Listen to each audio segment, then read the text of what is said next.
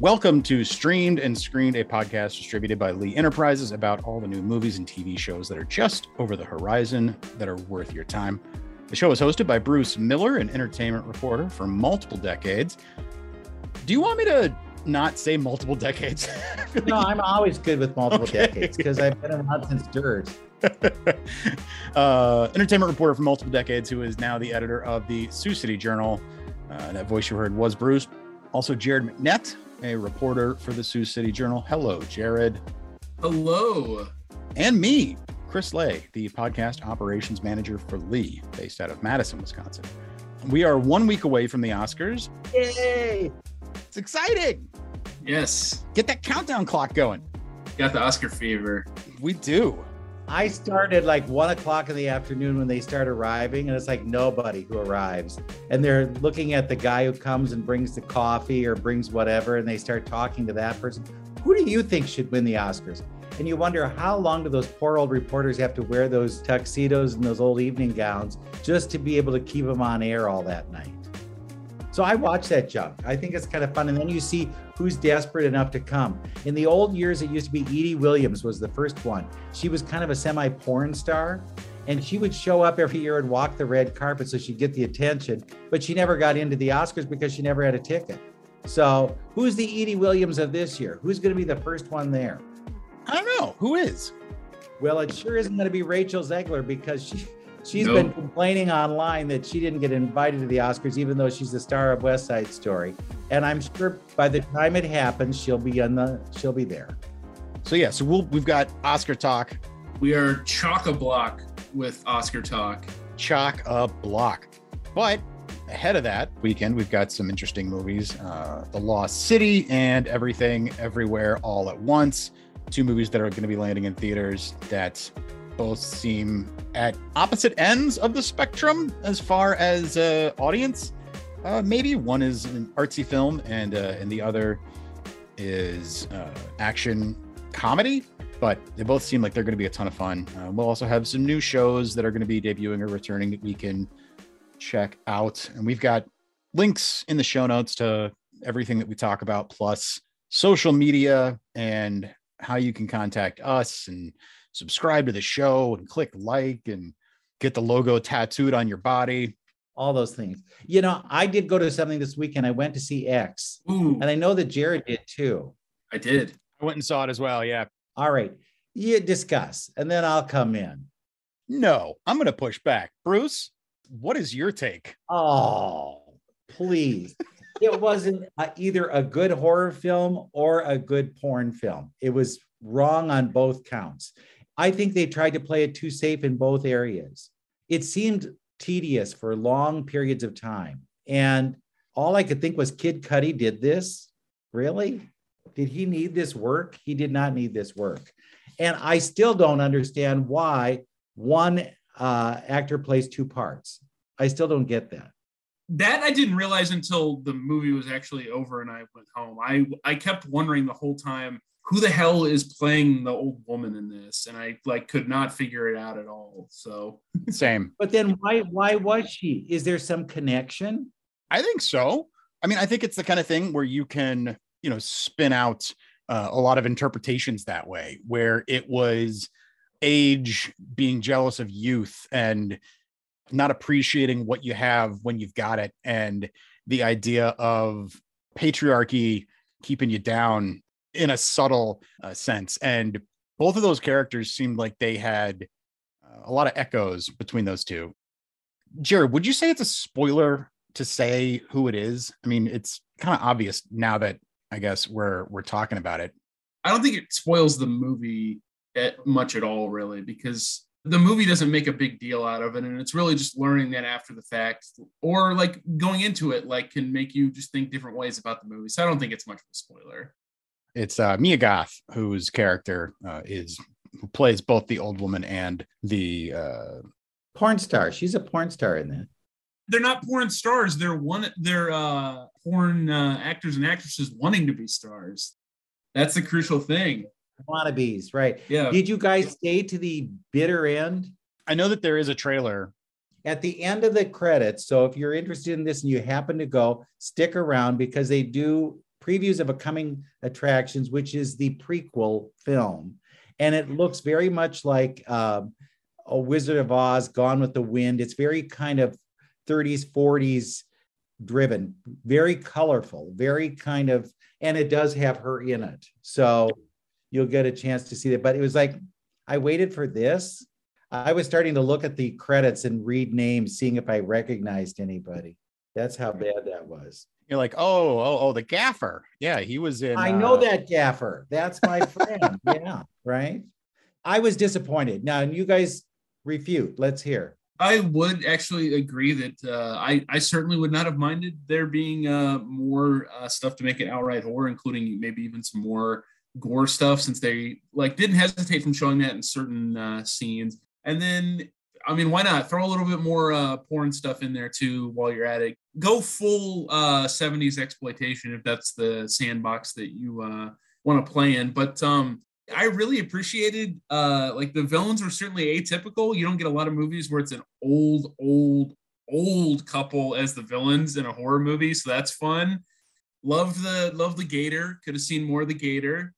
I actually enjoyed uh Kid Cudi in the movie uh quite a bit. He was one of my favorite parts, and uh I I liked Mia Goth in it uh in quite a bit too. She has like a a weird presence about her in the movie, and I I appreciated that. I feel like it was the exact right amount of gore and horror and slasher and the exact right amount of you know boogie nights family vibe of the troop i guess yep merry band. Yeah exactly. The complexities that that are on display in a you know specific scene with, with the elderly couple were not like jaw dropping but the movie definitely pulled a punch and like you know changed a gear that i was not expecting in that moment and i was really happy with it. One of the things i was uh, definitely surprised by uh, is that the weirdly tragic parts of the movie that are about just being old and having regrets like you know, this wasn't like some deep poetry that they dealt with that in, but I didn't think that that would be a thing that would come up in this movie at all. And it did. And I mean, that's not something that comes up in a lot of horror movies either. So I will say the husband in the movie, just take some heart medicine, man. You can't keep using your heart being too weak as an excuse. Just, just take some meds. with the way it start, it starts with these cops driving up onto this scene, right? They could have done something like Blair Witch, where you just see the scenes that they had photographed. And if they had, you know, the the stuff at the gas station, that worked. That was fine. That could have been footage that this guy took. They didn't need some of that other stuff. And then you could put the pieces together and come to the conclusion this is where the trouble is. I think it could have been smarter than it was. And truly, if you call something X, it's got to be a little bit more than what I get on Hulu because shoot, we're seeing stuff on TV right now. It, this looks like something Disney would put out. Well, I don't know about that. I don't know what uh it is a very soft what kind of core, Disney Plus subscription you've got.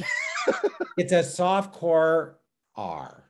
Well, yeah, but that's what it's supposed to be. And I'm I also am interested to, you know, I guess find out if there's going to be a you know one of those like extended director's cuts that you know comes out uh, on either streaming or you know all of the uh, you know A24 movies get the the big fancy Blu-ray limited edition release uh, for better or worse. This is a, a, another thread that uh, comes up throughout the movie. There's a, a, TV that keeps basically every TV in this part of Texas that they're in keep playing footage from these like revival sermons of this like very very extremist televangelist. Yeah, televangelist, and I I appreciated that because that definitely gave it a good sense of like where they are specifically at in Texas, and like there was a menace to that stuff too because like there are so many of those kind of guys that could have also gone the Jim Jones route if they had just gotten a little more popular or things went just a little bit more awry for them. And there, there's a menace to that too, even though that really doesn't pay off in the movie too much, except for the very end. And that's also ground that Ti West has tilled in the past with the movie The Sacrament, which is not great necessarily, but is certainly underrated. You know, House the Devil and you know, followed by The Innkeeper probably get you know the most love from from his fan base. But the Sacrament, which is very much almost kind of a beat for beat, you know, Jim Jones biopic, basically, is really really fantastic for what it is, and it's slept on. Let's say that it's slept on. I wish they had used though actors that you didn't know. I feel like they did. I mean, e- even last week, you know, we we referred to it as a you know relative unknowns. We talked about Mia Goth. Brittany Snow has a pretty big resume of things that she did on television, and if you saw her as a kid, you'd go, "Oh, that's the one from I think it was American Dreams," and she was in a lot of kind of very wholesome things. And now she's this person who works at a dive bar, I guess. But I, if it had been really unknowns, I would not know or care what happened to them because it's the luck of the draw. I know that they would love to say that they were in the same vein as Midsommar, but this doesn't come close to Midsommar in terms of its intelligence. Give another shot, Bruce. I mean, I will absolutely say uh, when you talked about it was a little too meandering. I think I'm maybe putting words in your mouth there, but there's a lot of lingering establishing shots that don't necessarily need to be as long as they are early on. But or time spent making a sandwich. Good lord. Cut to the chase. I want more of that alligator. As far as the alligator goes, because I know a bunch of people understandably have like brought up Texas Chainsaw Massacre with this, but if you uh, end up liking X and you like uh, end up liking the gator in it, there's a different Tobe Hooper movie instead of Texas Chainsaw Massacre you should go and watch, and that's Eaten Alive, which is all about this just whack job guy in rural Texas again with a uh, alligator that lives on his property and kills people. So that's the uh, movie you should check out after this if you want more gator action. I think you know Jared and I are in the absolute thumbs up column for you know varying degrees and reasons. Absolute thumbs down from me.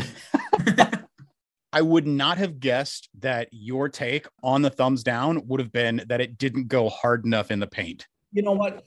When we see television doing it now, you really have to bring something that justifies why you're going out to a theater to see this. Why is this necessary? When, like I say, there are things on TV right now where they're dirtier, they're more horrific, they're scarier. And this one has that. I mean, I get that they're trying to do a 70s thing where you have that boring period in there in the 70s film, but I was around in the 70s and they weren't that bad. I think Quentin Tarantino gets it right. When he tries to do those things, he gets it right. He pays homage to it and he also takes it in another direction.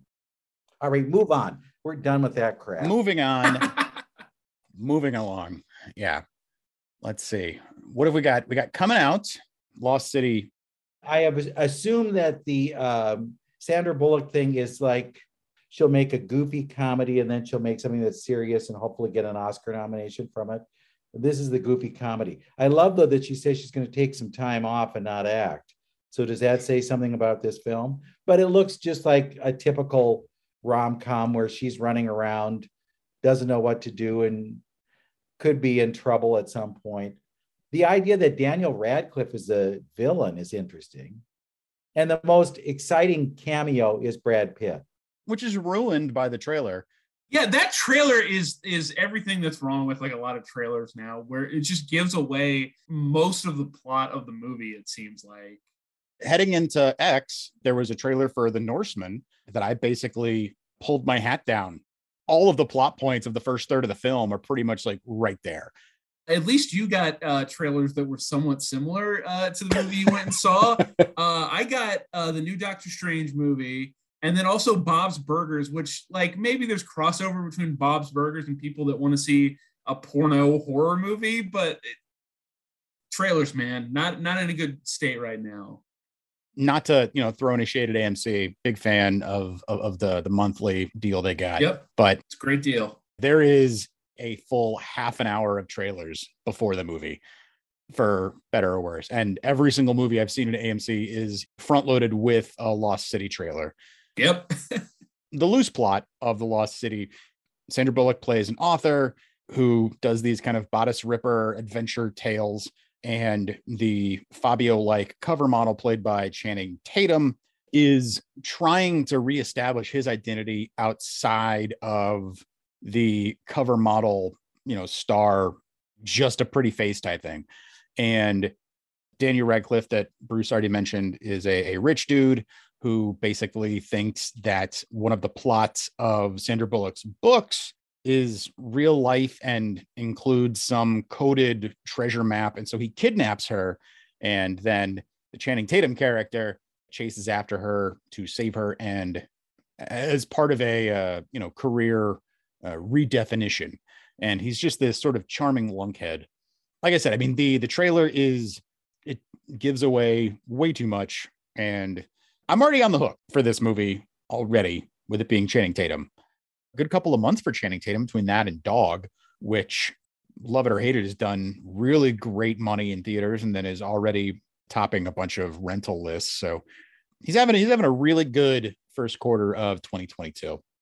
You know, this is that one where you don't want to think too hard. You're on a date or it's girls' night out.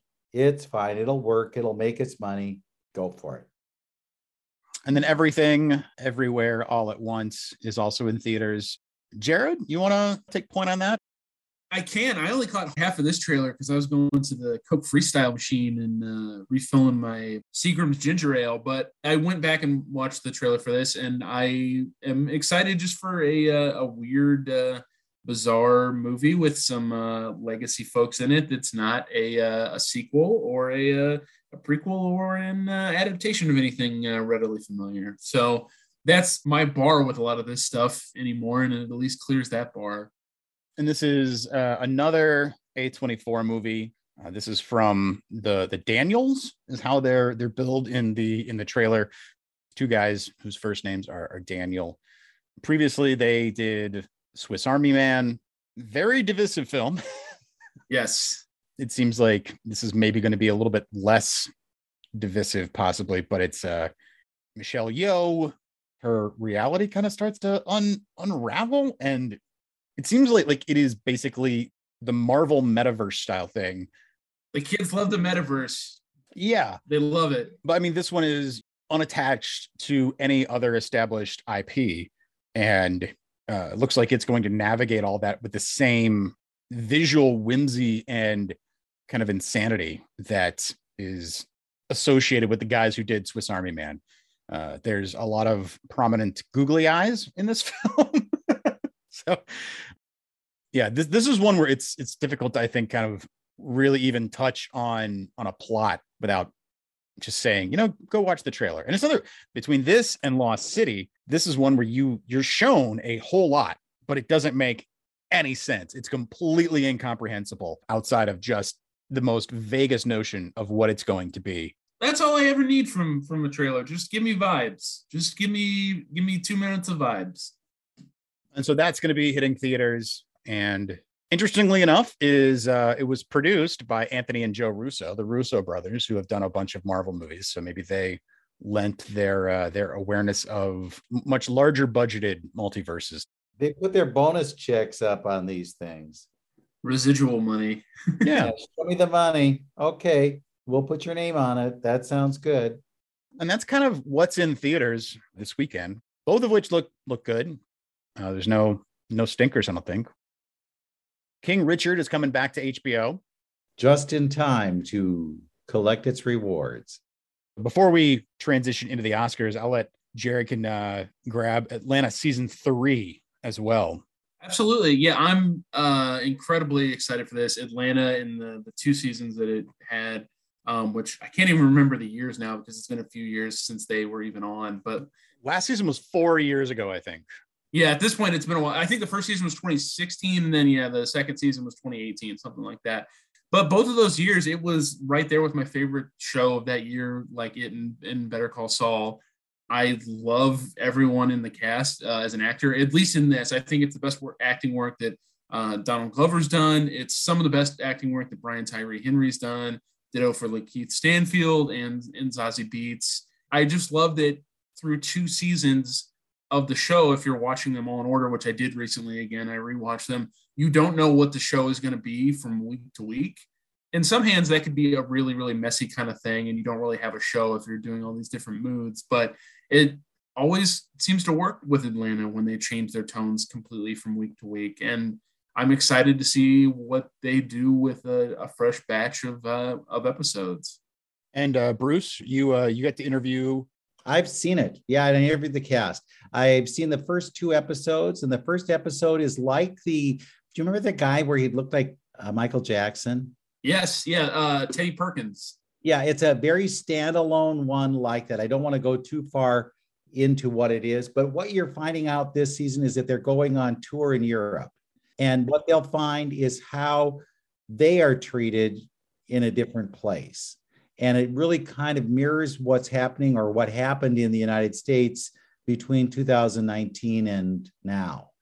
Donald points out that all of it was written before the pandemic. So they had this all in mind. It wasn't that suddenly they got an awareness and they said, let's make this happen in this. All of these scripts were written back then, but it does foreshadow what we saw happen in the United States during those two years. And it does reflect. Uh, I did a story, maybe you want to link this uh, with them about how the characters have kind of changed over the years in terms of their success. You know, they were kind of just scrabbling to try and get somewhere in the first couple of seasons, and now they're they're fairly successful. And how they deal with success from this standpoint, and they already have finished the fourth and last season. It's done, it's filmed, it's in the can. So it will um, probably roll out either at the end of the year or the beginning of the next year. Um, so you get a chance to see it all together. But they're done with it. They're happy with it. They're pleased with what it had to say. And like Donald Glover says, it doesn't have to be going on forever. It's like college. You have four years, you graduate, you move on to something else. We had four years. We were able to graduate from this and we learned a lot and we're all going on to other things. But that doesn't mean we won't come back at some point and maybe do a movie and see where the characters are, you know, 10, 20 years from now. It's a very curb your enthusiasm approach. Even as radical as the show can be in terms of like style or even what it's saying and everything like that, it definitely does feel like a little bit of a throwback from like a part of the 2010s when like there was a lot more like auteur driven stuff that was coming out on TV where like you didn't you weren't necessarily pumping out like a season every single year and people were taking years off. You know, like Mad Men did that, and um, uh, I think Louie even did that uh, too at one point, another FX show. So it is kind of funny to think that uh, a little bit of a throwback in, in, that respect when so much about the rest of it is anything but uh, a throwback. You'll like the first episode because, like I say, it doesn't, you don't see all those characters that you're looking for. It isn't like they're all together and we're having dinner and then we talk about where we are now.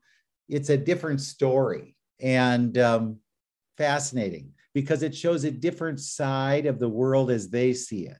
So don't be afraid when you see the first episode that it's not what you were expecting. It's it's them doing what they do best, which is kind of uh, mix it up a bit. And it's a Teddy Perkins kind of world. Donald Glover has done a, a fantastic job of letting everyone expect the unexpected. And if every single episode is a curveball, that just somehow fits the overall aesthetic of the show. Uh, and I don't know, he's someone who I just got a lot of faith. Uh, I feel like he has earned all of the faith that I can give him uh, to be, you know, surprised and and wowed by the the ideas that he's able to address and churn out. And uh, you know what? He's a cool guy. Very. He's going to be the coolest guy in the room, but he also is the very the most normal guy in the room he would sit by you and talk trash about things like the movies, like we do, you know, and you would think he was just another guy in the room. In college, actually, I got to hang out with him for a night because he came to, to Kirksville and I just ended up bar hopping with him uh, afterwards. And for a, a, good stretch of it, I just talked music with him about other music stuff. And like he had his music takes and I had my music takes and everything like that. And yeah, to that point, he is absolutely that kind of guy, at least from my limited experience with whatever the hell that's worth he'll geek out on Star Wars just like you will if you want yep. to. Yeah. I mean, which I mean, Jesus, I, I, could not imagine chewing the fat with Lando Calrissian. Jared, I hope you gave him some ideas for some songs, and you said, you know, I think if you did what about America, if you did something with America, I think you could really bring it home. This one goes out to my man Jared, who inspired this song. Jared, you're the man. this uh, Midwest white dude I know.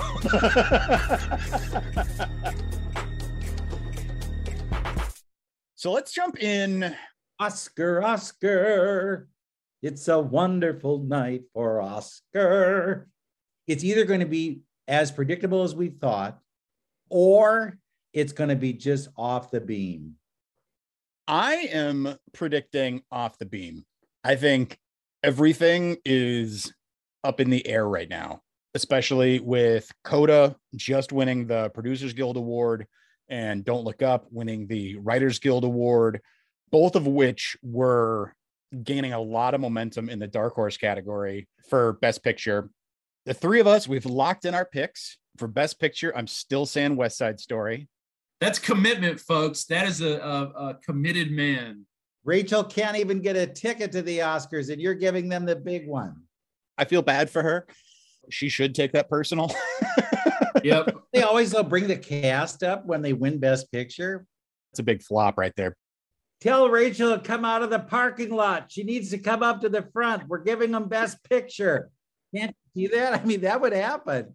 Entertainment Tonight will hire her as a special correspondent, and she'll be there, and they'll have to pull her off the red carpet. the mentality that I've got for Best Picture with West Side Story is it is the best film that Steven Spielberg has made in multiple decades. Coda, The Power of the Dog, Don't Look Up, Belfast. There's going to be a certain, you know, vote splitting uh, going on there. the goofy thing about all this is that in recent years, this is again, you've got to try and track all this junk. They try to spread it around. So if you look at the, the 10 best picture nominees, they'll probably get something.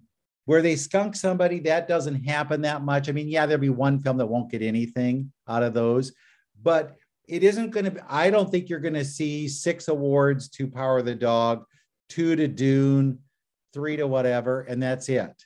It's going to be spread around. And I think that this is where we'll see wait a minute, Tammy Faye is not going to get best makeup? You're kidding.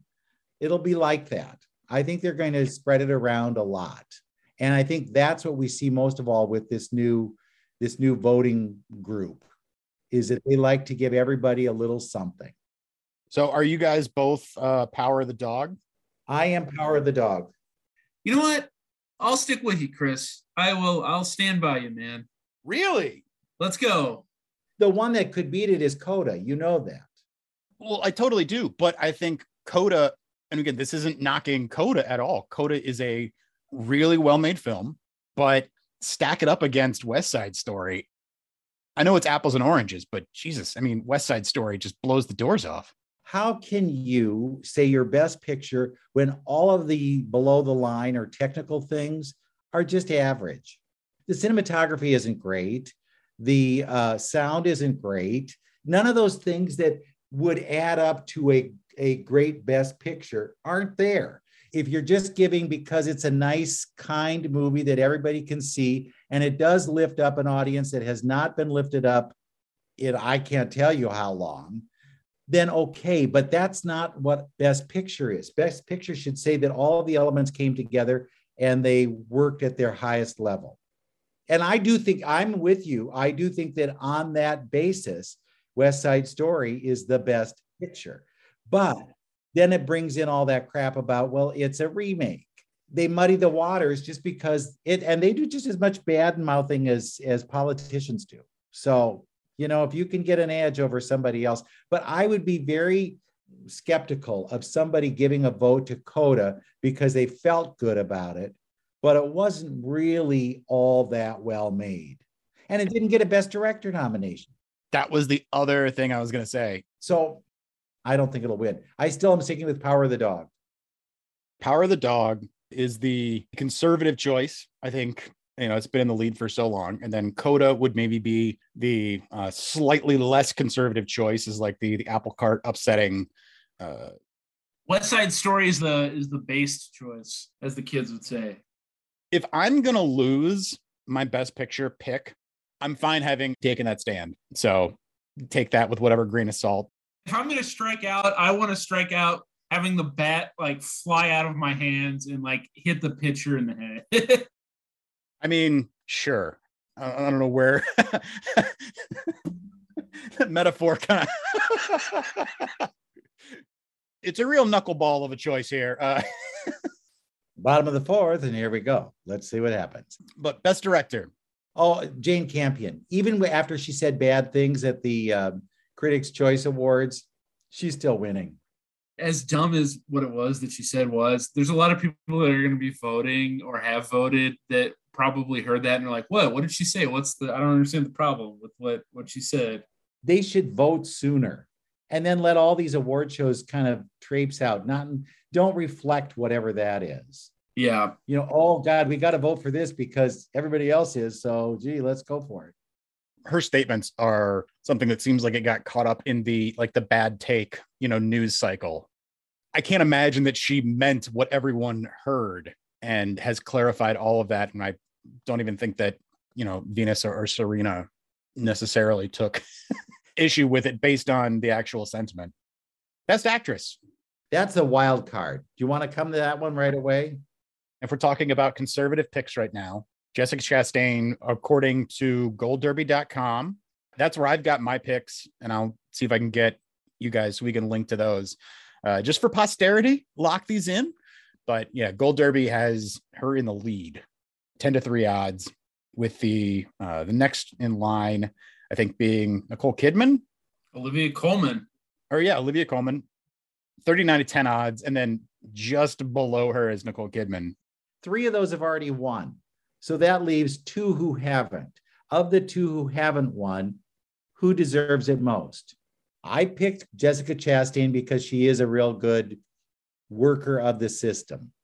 But I don't think that she created the definitive Tammy Faye at all. I don't think she was like, I used to watch Tammy Faye like a religion because I was so enamored with what she was doing. And I think that even Jan Hooks did a better job of playing Tammy Faye on Saturday Night Live. I'm going to tell you, that is a spicy take. right now, that is a uh, muy caliente. you got Tammy Faye out of that. But this really, it's just they don't want to give it to Kristen Stewart. And this is where now you, you talk about how they play this. This is where somebody like Penelope Cruz can win. Having seen Parallel Mothers, Penelope Cruz is great in that. You know, she certainly has a, a long career of really fantastic performances. Would not count her out. Yeah, you go back to like where they are trying to like pay off somebody or say, well, you never got one for this, this, and this, so we'll give it for this. But that backfires on them sometimes. And you have somebody like Elizabeth Taylor who said, you know, that was one of the worst things I ever did when she won for Butterfield 8. As much as I'm picking her, I don't think Jessica Chastain is so solid that she can't lose. So we're all in agreement that Jessica Chastain just has the the juice, and you alluded to this, Bruce. But yeah, Kristen Stewart is not. Uh, she doesn't work the the angles the same way. Not a glad hander. No.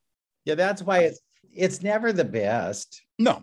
Look at I mean Renee Zellweger with um Judy Garland. Yeah. And look at Al Pacino. There's an example of a career that there are many times he should have won. And then he wins for that dreadful um hoo-ha. Scent uh, of a woman. Yeah.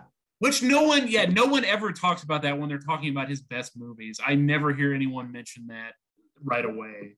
Yeah, and that was a gimme. They gave him the Oscar for that because they avoided him too many other times. So I'm saying Jessica Chastain will win. What have you guys got at the top of yours?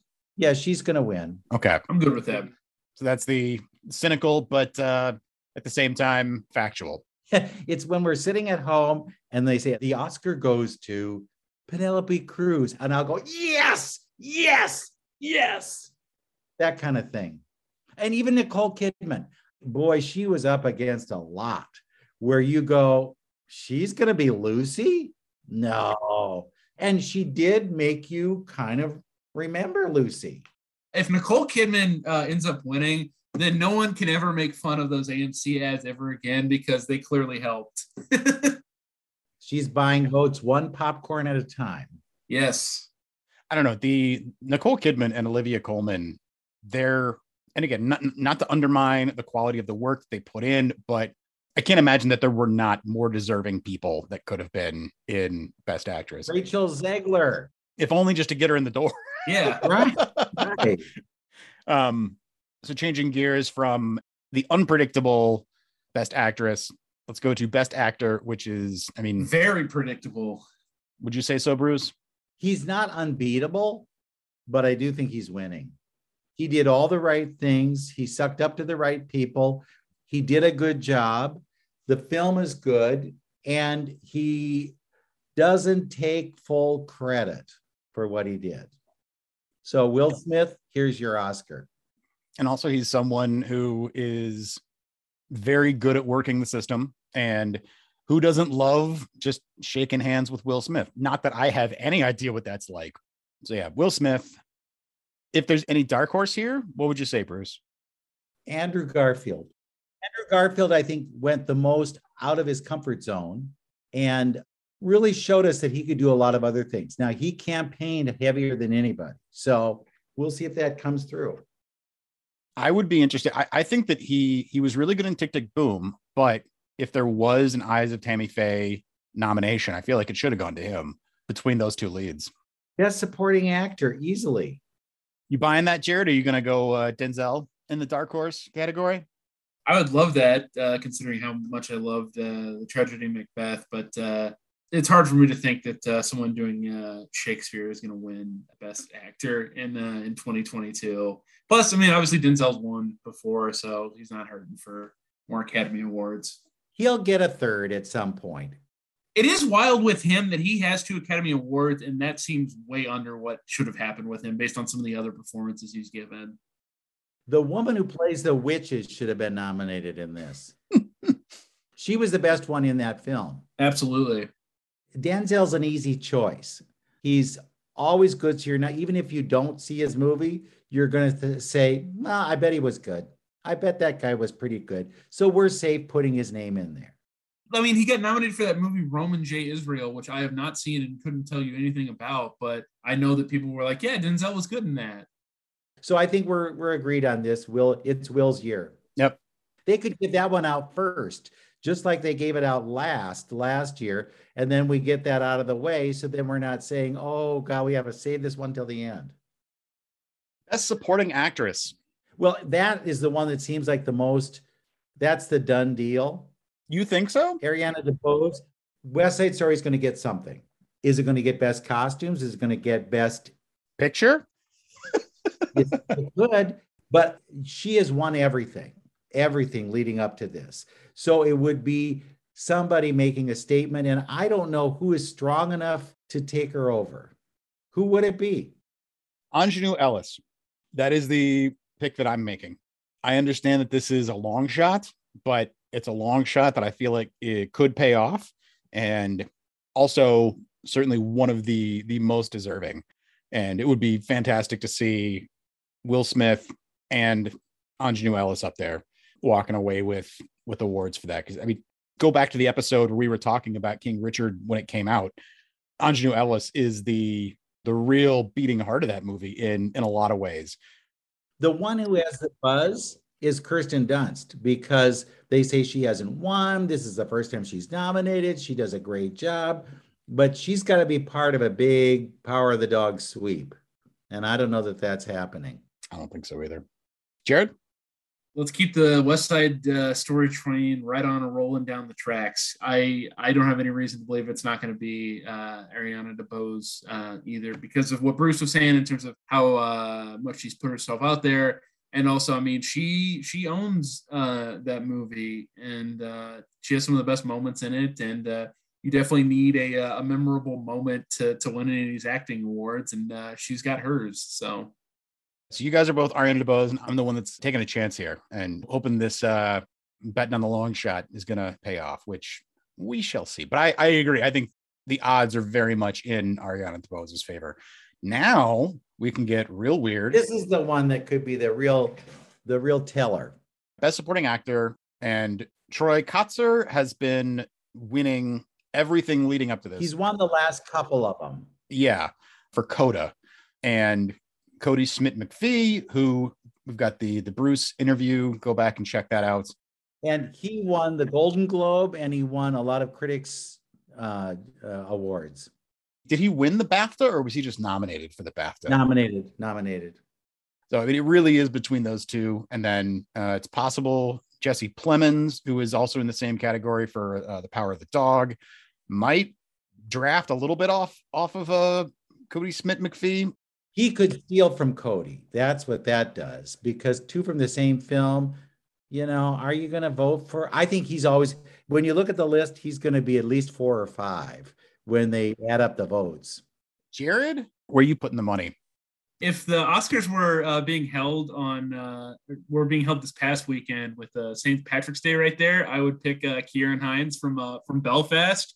The the Irish energy would be way too uh, strong to deny. Admittedly, this is one I I have no idea. I have the worst feel for this one of almost any of the uh, the categories we've talked about so far. But if if uh, if Power of the Dog is going to pick up uh, Best Picture and some other stuff, it makes sense to me that it would maybe pick up Best Supporting Actor too, just so you have it uh, popping up kind of throughout the night. So by that very flimsy uh, logic, uh, Kodi Smit-McPhee is not a bad choice. The only logic that leads you to an answer here is going to be flimsy at best. But uh, Bruce, you know, look back to the Deer Hunter, and Best Supporting Actor went to Christopher Walken, which was a very similar kind of thing, where it's this kind of very essential performance that makes the film. And you can't tell me that it isn't Kodi who makes this film. When you, it resonates. I still remember those moments, and I don't remember the moments with Troy. I'm sure he's a nice person. I'm sure he's great. I'm glad that he's getting the attention. I'm glad that this is a boost for his career. But when you're thinking about what are those performances that resonate, it's the kid. The kid is the one who steals this film. He makes his film. And I was, when you first saw him, you thought, oh God, no, that's a real kind of cliched role that they're just throwing at this guy, and it's going to be nothing.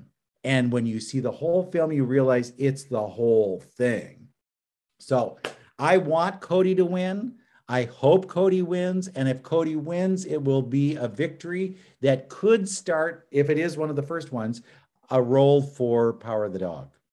I've got Kodi Smit-McPhee as my pick as well.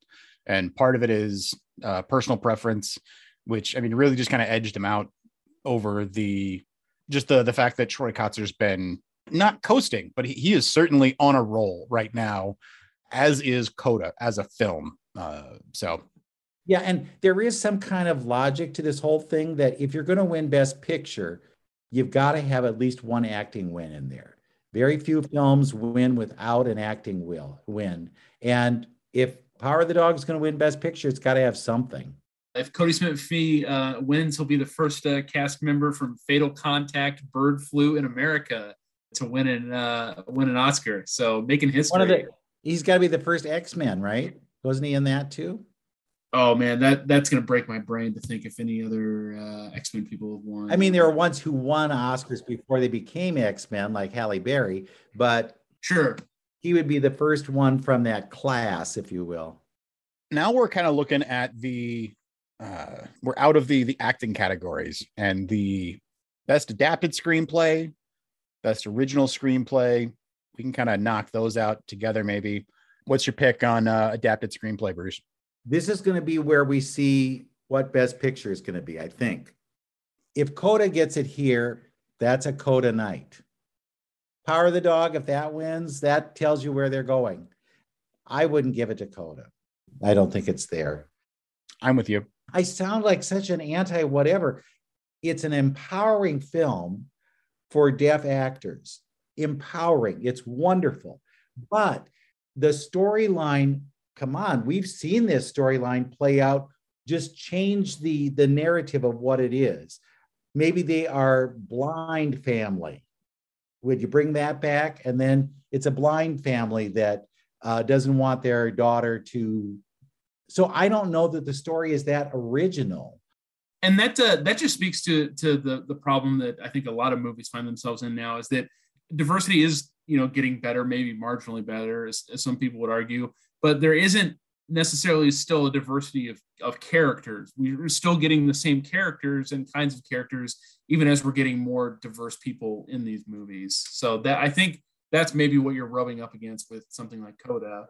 Yeah, and I don't you see what I'm trying to not say, but Drive My Car has a deaf person in it. But it isn't like it's kind of look at me, look at me, look at me. It's just this is what the future should be for deaf actors is that they have a character that just happens to be deaf. It doesn't necessarily have to be a thing. Power of the dog.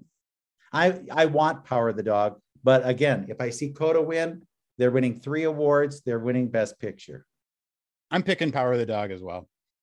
And that makes three of us. That makes three of us. Yep. I think Dune being in as an adapted screenplay, I could see when the second film comes out, it maybe being in the running for that, depending on what it's up against, because Dune is a notoriously impossible adaptation.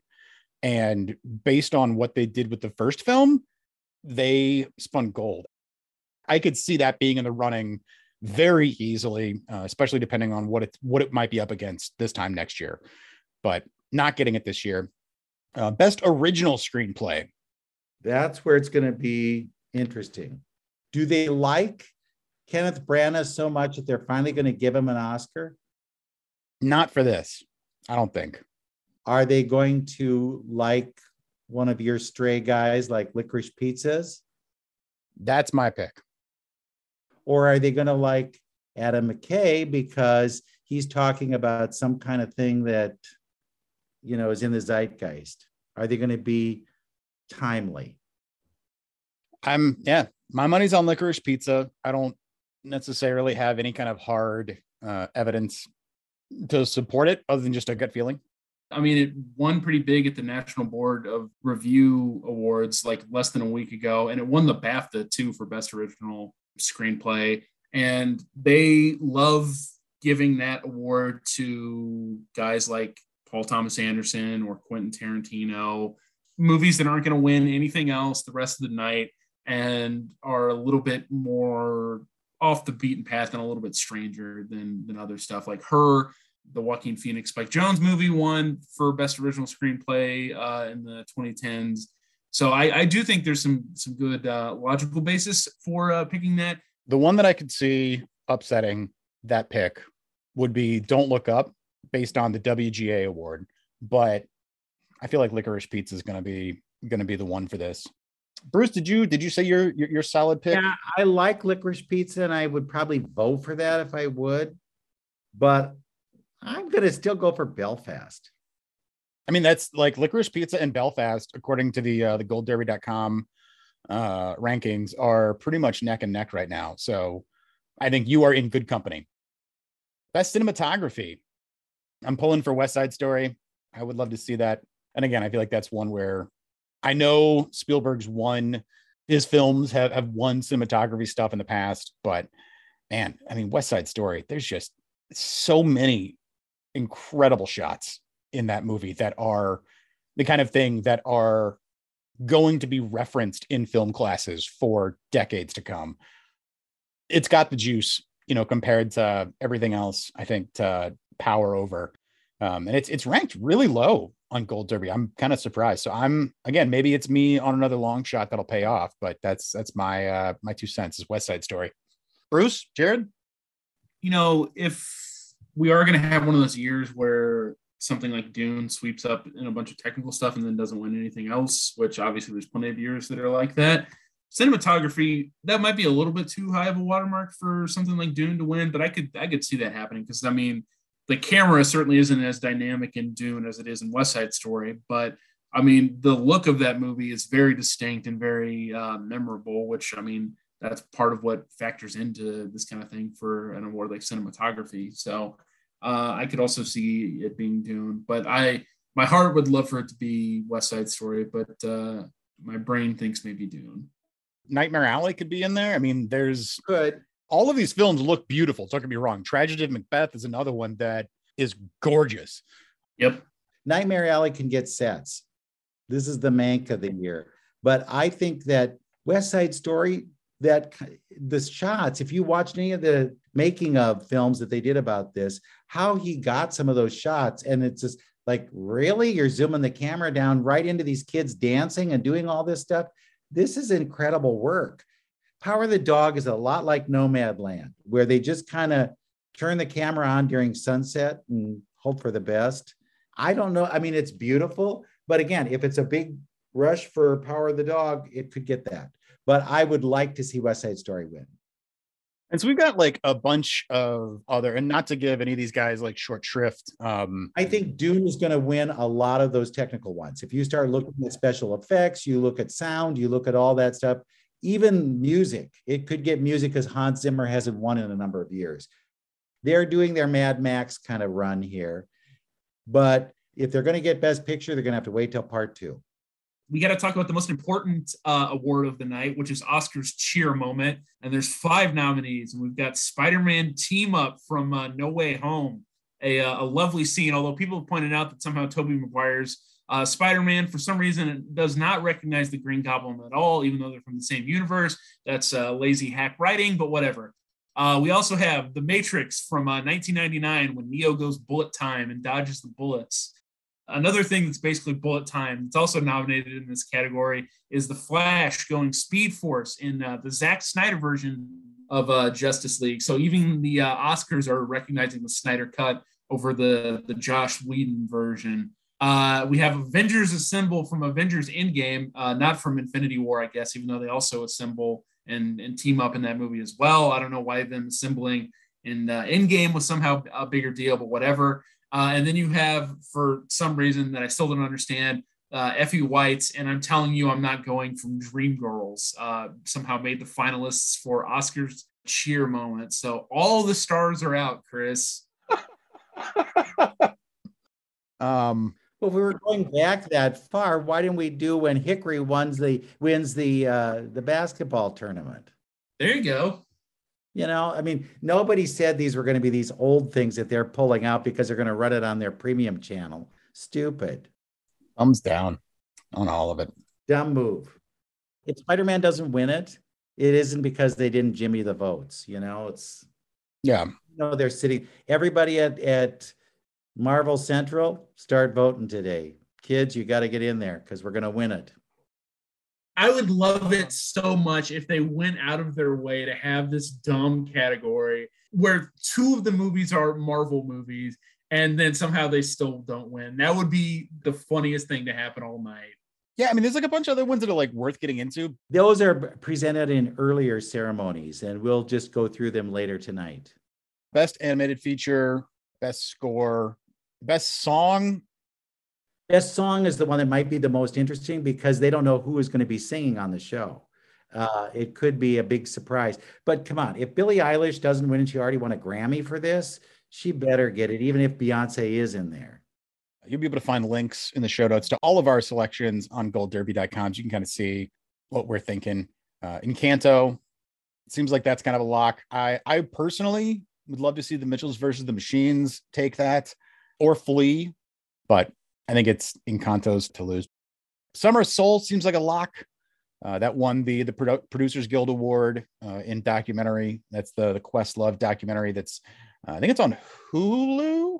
Highly recommend digging that up. Robin Robin uh, for best animated short seems kind of like a lock. Even though I thought uh, Bestia and the Windshield Wiper were both fantastic. Honestly, all of the animated shorts were really amazing, and it's a huge bummer that that's getting just kind of tossed aside. International film, Drive My Car. That's a yeah, worst person in the world being a close second. Am I saying anything that's uh rubbing either you guys wrong? No. Editing will be a good bellwether for the night. So if you hear editing and you see, you know, who won that, that could give you a, a sense of where the room is. We will have have all of our links uh links to the, gold derbies, you can kind of see more of a uh, intense breakdown of what our picks are if you feel so inclined. We'll be back next week. Obviously, we will have the um, the answers. We'll know who who did what. We'll see if uh, Glenn Close dances to Da Butt again. Fingers crossed. there. Best accent work is going to House of Gucci. She's showing, so you know that Patrizia Gucci is going to be there and she's going to be handing out something. You know, darling, she'll be there. so even though they got nothing, they got zip, they'll be there. But poor Rachel Zegler, she'll be out parking cars. Any parting shots? Any uh anything else that's worth throwing out there? I'm actually very excited. Uh, later on today, I uh, again AMC. Shout out to AMC. We love AMC. We love their uh, their pass. I love their Coke freestyle on weeks when there are people that don't know how to use it. Later on tonight, here in Sioux City, they're going to be screening The Godfather uh, Part One as part of like the 50th uh, anniversary thing. I'm going to go and see that, which I've never actually seen The Godfather in theaters uh, before. So I'm very excited about that. I am going to the theater and seeing something good. And uh, you should go and do the same. It Doesn't have to be The Godfather. It could be The Godfather Part 2, not The Godfather Part 3. Then you're not seeing something good. But yeah, uh, go to the theaters and see something good, or uh, stay at home and uh, stream something good there. So, like I said, we'll be back next week with reactions to the award shows and, and etc. Uh, and also some new, you know, films and, and, and such to, to look forward to, TV shows that are going to be streaming. Links are going to be in the show notes. You can find all of our info there. Follow us on social media, like, reply, give us five stars on Uber, whatever. You know, just do do your thing and uh, see something good.